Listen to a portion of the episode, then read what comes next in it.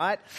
Yeah, sure. In fact, what I want you to do is, for no other reason, come back next week, because you're going to figure out and see what actually happens to Deb and Ray as they try and figure out how to deal with different challenging people in their lives. So we've got this 2-week series on making relationships work. It is as simple, is it not, as A, B, and D.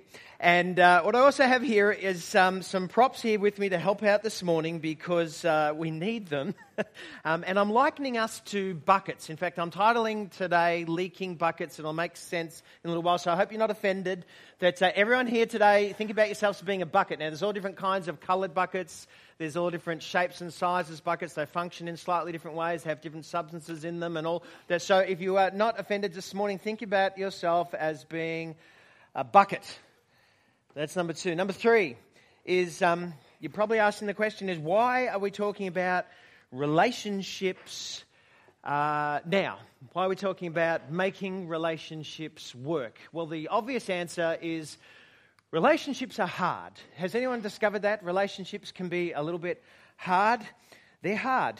I can say they're hard because they impact you all the time. In fact, since Easter time, just think about all the different relationships that you might have come into contact with, and which ones were kind of a bit clunky and were hard work. You're probably thinking about them right now. If you're there this morning and thinking, I don't have any relationships in my life that were hard work since Easter time, then could you come on up here, because we'd like to interview you this morning. In fact, the reason why we're talking about this is not just because of you, but because of me. I have to be honest, because of me as well. You see, my wife went on a trip to base camp with some of her besties. She was gone for about 3 years, and she left myself and our kids to fend for ourselves.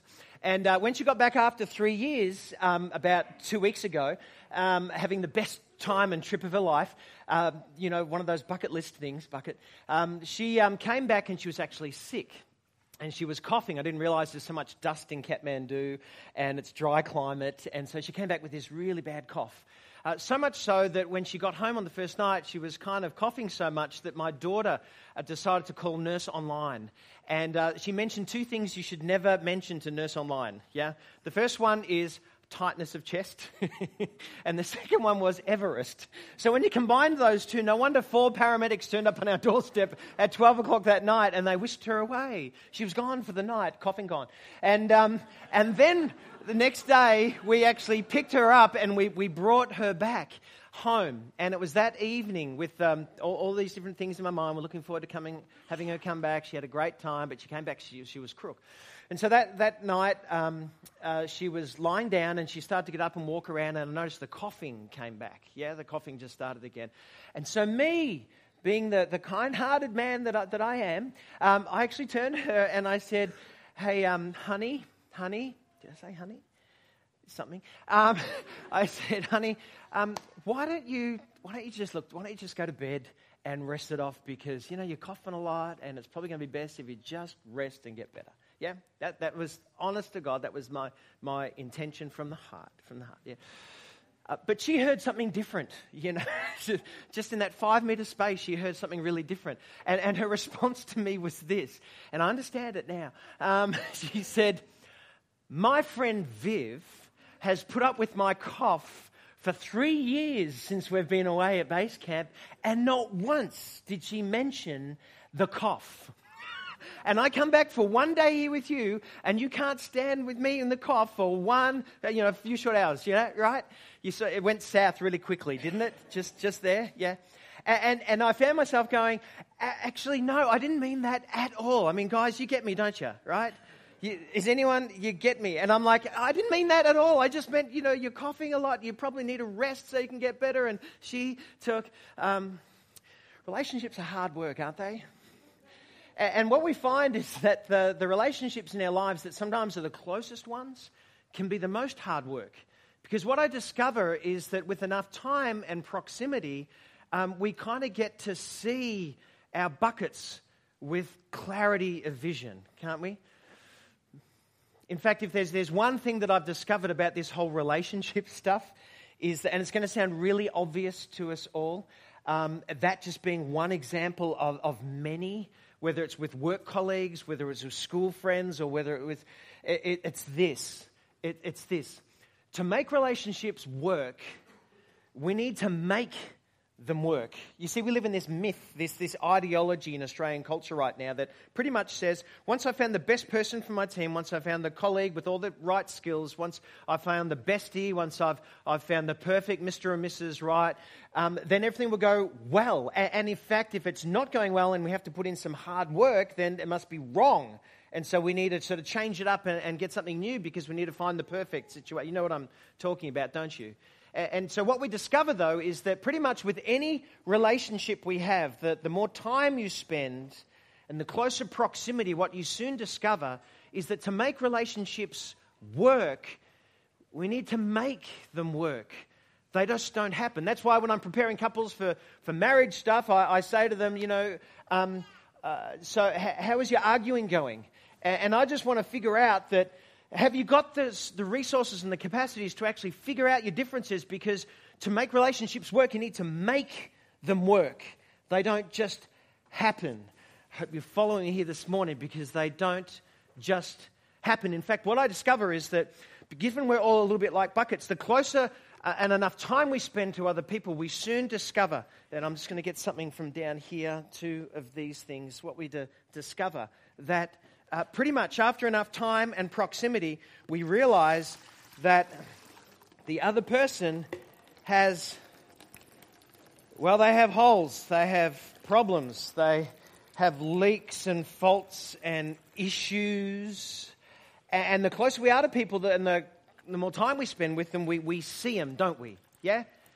We see all of the faults and the problems. I mean, it might be for some, it's you've got some daddy issues, or you've got some mummy issues, or you've got some school issues, and we see them. And someone's got an annoying habit. They might snore, or they might forget stuff, or and it just goes on, and we can see it, can't we? We can, can't we? It's obvious to everyone. And so at this stage in any relationship, if we figure that that's what's going on, we can adopt kind of two different attitudes. We can adopt the Raymond or Deb's attitude. We can either ignore those things at this stage, or we can threaten. Now tell me here, has anyone really resolved issues in making relationships work by these two strategies? Just ignore it or threaten. The threatening gets things done quick, yeah, the immediate, but you don't really change the heart. In fact, sometimes if you try those two strategies and nothing works, it's as though you might as well just go gobble, gobble, gobble, gobble, gobble, gobble. That actually might be better than the other two strategies, yeah? Because threatening and ignoring those things doesn't often resolve the issues. And then once we discover, and guys are particularly good at this, is that when we discover that ignoring and threatening doesn't actually work, we tip over into the final option that we have. And that's the obvious one, isn't it? We turn into fix-it mode, yeah? And we turn into fix-it mode and we state the bleeding obvious. We say, colleague, sporting team member, bestie, husband, wife, you got a problem. Like you have a problem, like you're broke, and you need to just fix it, don't you? You just need to fix that problem. Has anyone been told here that they need to fix a problem? And how do we normally respond when someone just you've got a problem and you've got an issue and you just need to fix it? How do we normally respond? Oh yeah, I'm just so thrilled. You pointed that out to me. I'm so glad. In fact, usually what happens in that moment when you start doing stuff like that is that they bring up other stuff. Have you noticed this? Yeah, they go, well, you think my problem's bad? You reckon my family's bad? Let me tell you about your family. Yeah? Your family, there's loads of them, and their food they cook, and the way in which the brothers and sisters relate to one another. You reckon our workspace is bad? Look, I've heard rumours about your workspace, and it is really bad, and so we just point that out, and it just happens so naturally, does it not? Wow. You see, what I discover is to make relationships work, and it's quiet here at the moment because we're thinking, is that we need to make relationships work. And it's hard work at times. I wonder if that's why Jesus, in his greatest talk he gave, called the Sermon on the Mount, he gave this incredible talk about insight to life and who God is and what his kingdom and his life is like. He names, in the 6th chapter of the book of Matthew, he names 3 spiritual practices. He goes, first spiritual practice I want to talk about is almsgiving, being generous. And then I want to talk about prayer, that's communication with God. Then I want to talk about fasting, that's going without food to remember, mourn the past and also to hope for the future. And then he says, he names a 4th spiritual practice that comes as easy to us as breathing. He names this 4th spiritual practice. And he actually says it like this. He says, I'm going to go back. Don't judge people and you won't be judged yourself. You'll be judged, you see, by the judgment you use to judge others. You'll be measured by the measuring rod you use to measure others. Now, let's just pause here for a moment, because what Jesus was not saying here, like some people have supposed he's saying, is that you're not allowed to divide between wrong and right. I mean, if that was the case, then the whole talk before that wouldn't make any sense, because he talks about, I want you to be people who hunger and thirst for what is right, and I want you to be merciful and kind. I mean, if that was the way he wanted to interpret it, that would just sort of eradicate all of those words. But a week after Easter, we also remember that the defining moment for Jesus that caused all of the different groups to really rally and see him killed and crucified was the moment he went into the temple in Jerusalem. And he turned the tables upside down, and he kind of symbolically shut it down for a moment, and in so doing, rendering it sort of judged by God. This is a corrupt temple, and it is judged. And so at that moment, everyone rallied, and if you like, they crucified Jesus. But that was the tipping point. And so Jesus is not talking here about, he's not talking here about dividing between wrong and right. He's actually defining something else which comes naturally to us, so naturally. It's like breathing. It's an attitude, and it's a condemning, criticizing, fault-finding spirit. That's the kind of condemning he's talking about. He says that kind of thing left unchecked as a spiritual practice in your life can actually eat relationships for breakfast. In fact, let's go back up one, because there's a gentleman by the name of John Gottman. He's a university lecturer at, I think, Washington University. He's a relationships expert.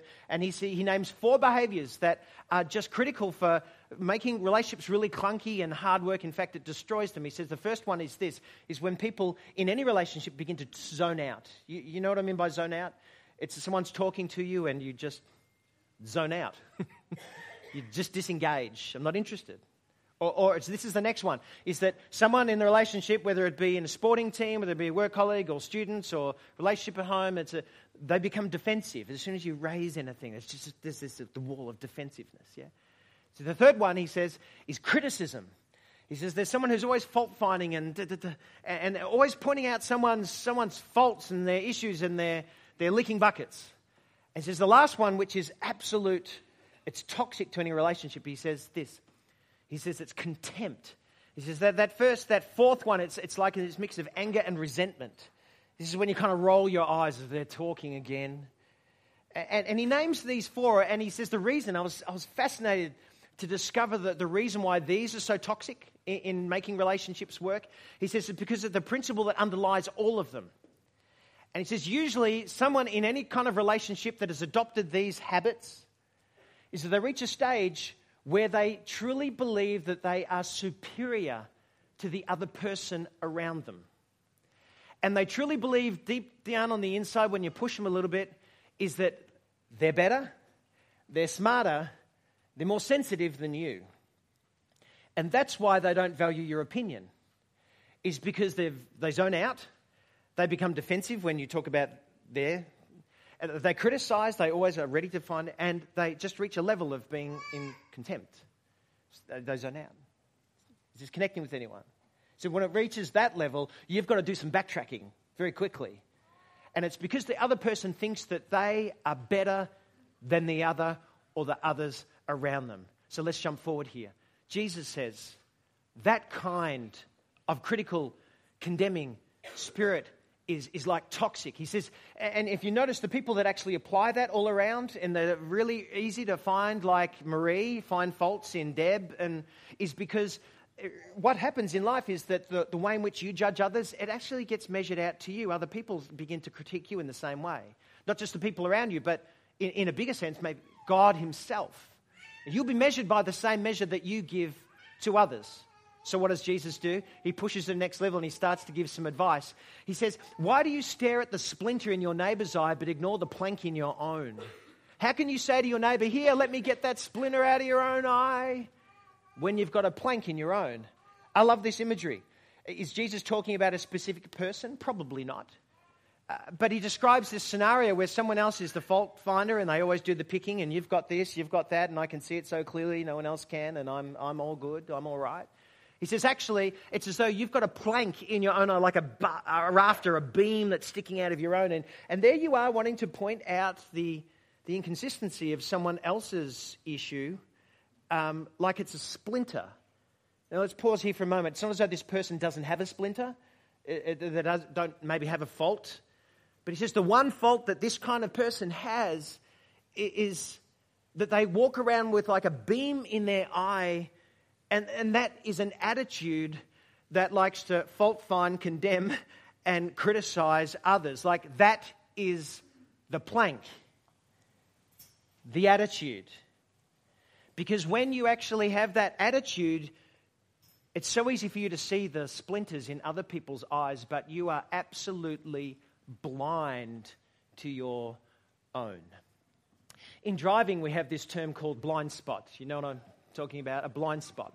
Just yesterday, I was driving one of our kids to sporting, and I was on the Eastern, and I put my indicator on, and I began to probably drift, but no, I think it was a bit more decisive than drift. And then I looked in my side view mirror, and I discovered that there was a car there that I just completely didn't see. And so I pulled back in again, and I'm muttering under my breath, I didn't see it, and the person with me in the car said, well, what's going on? I said, well, I've got this peripheral vision here and I can see to about there, but on your side view mirror, I can see back further, but there's this one spot right here that you can't see, and it's called a blind spot.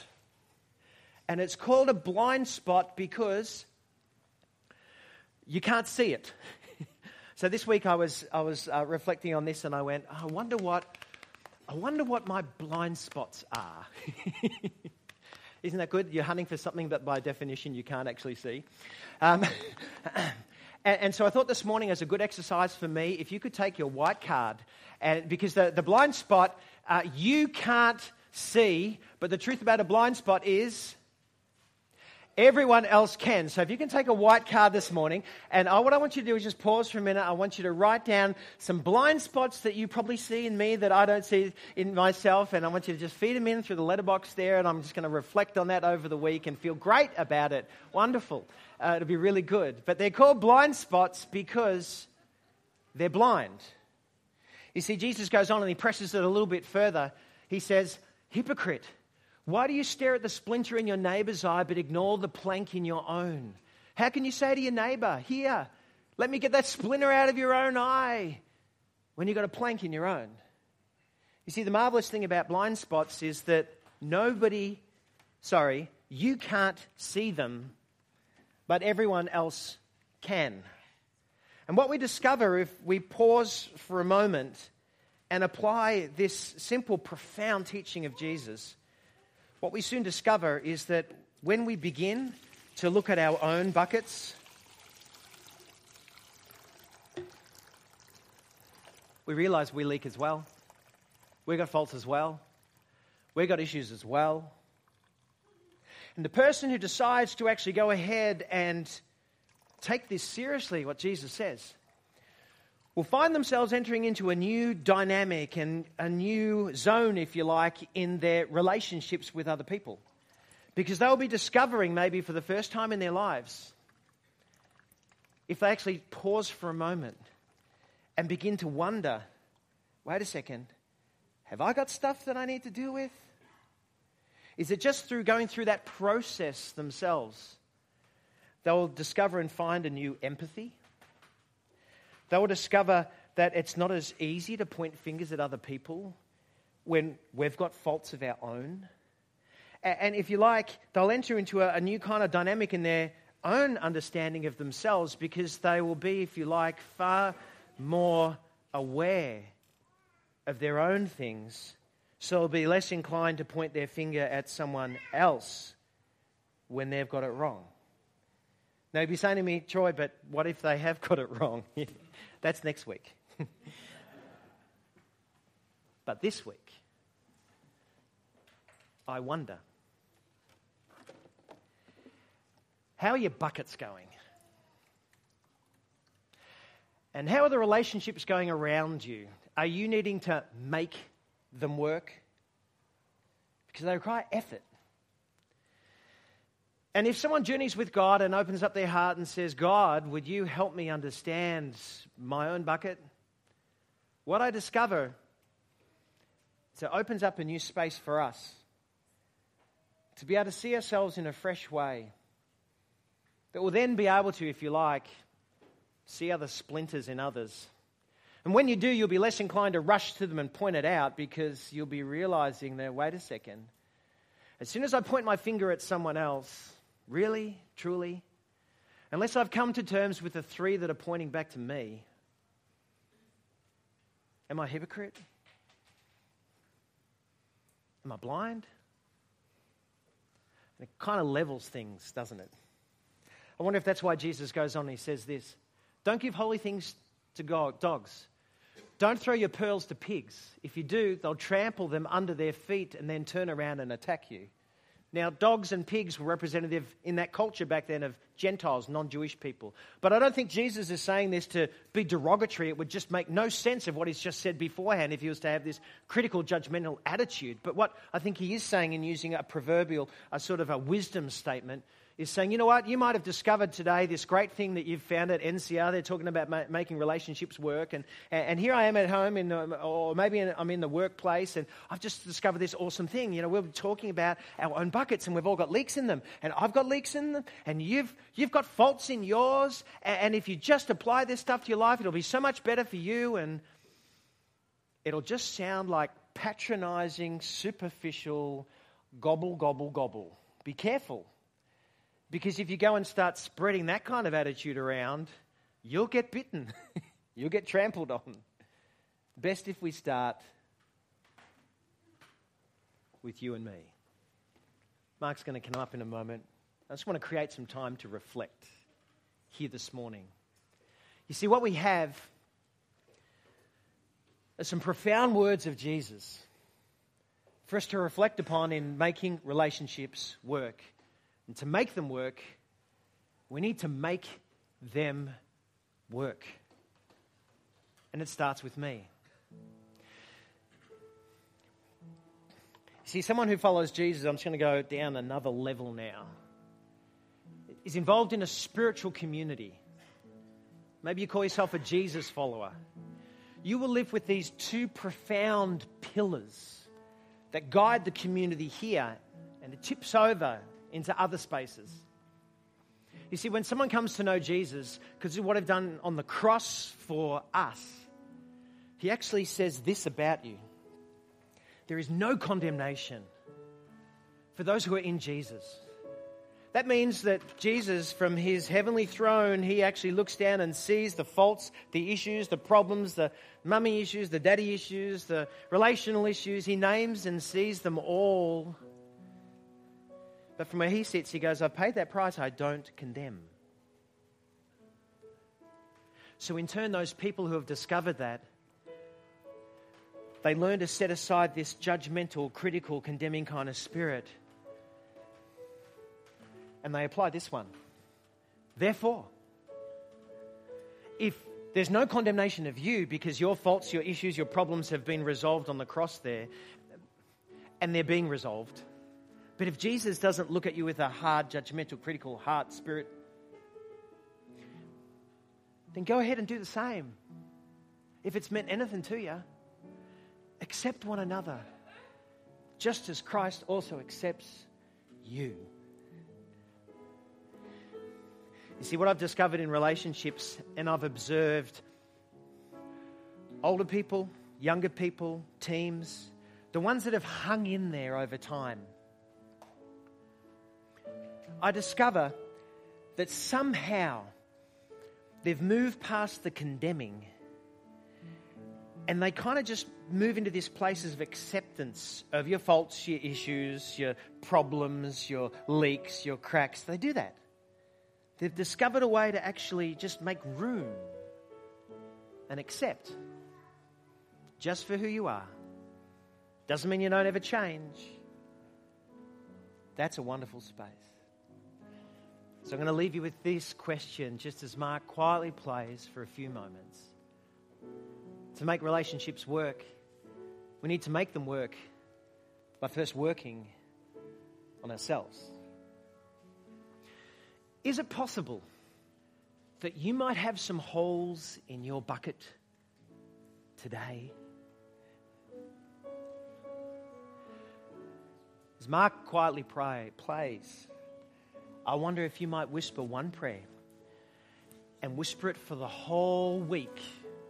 So when you come back next week, you'll be in a different place. Lord, would you just show me mine? It's much better hearing it from him than from the other.